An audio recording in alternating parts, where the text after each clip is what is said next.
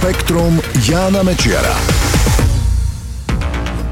Ahoj, Vianoce sú už v podstate tu, preto sa aj toto spektrum poniesie vo vianočnom duchu. Každý rok po Vianociach skončia na skládkach či v spaľovniach na celom svete desiatky miliónov vianočných stromčekov.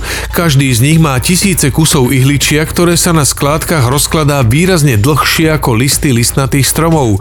Pritom navyše uvoľňujú do atmosféry obrovské množstvo skleníkových plynov.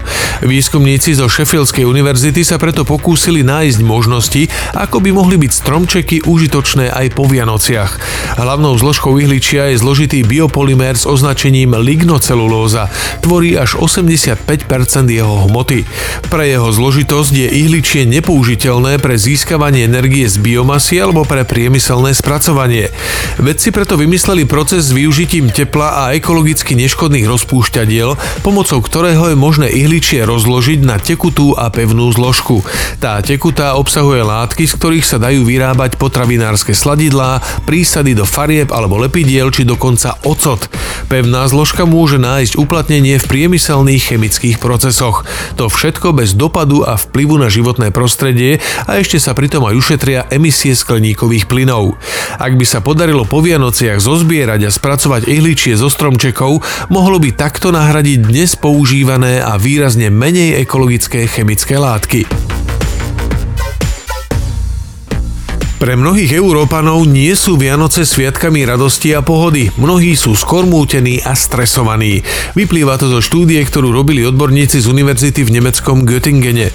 Vyhodnocovali údaje z veľkého európskeho prieskumu, v rámci ktorého oslovili ľudí z 11 krajín, v ktorých má kresťanstvo silné korene. Od Belgicka cez Nemecko, Maďarsko, Švédsko až po Estónsko. Zjednodušene povedané, pýtali sa ich, ako sú spokojní so svojimi životmi a ako by ohodnotili svoje emocionálne rozpoloženie.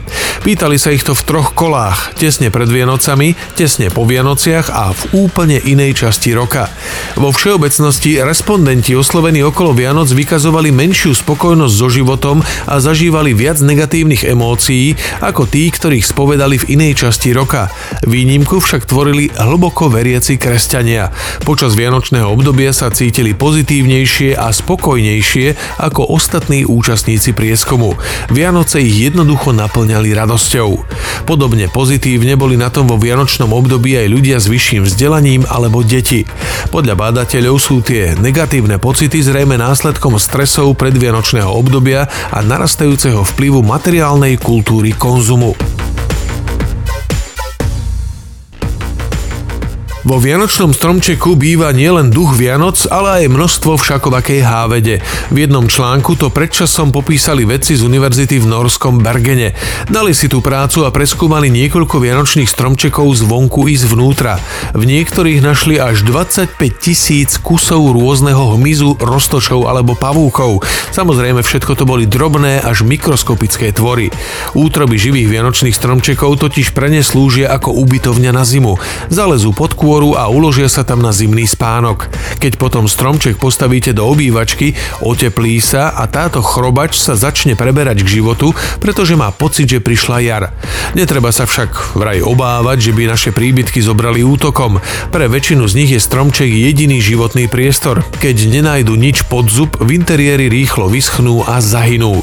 Zbytočne ich budete aj na stromčeku hľadať. Zvyčajne sú dobre ukryté vo vnútri, pre ľudské oko neviditeľné.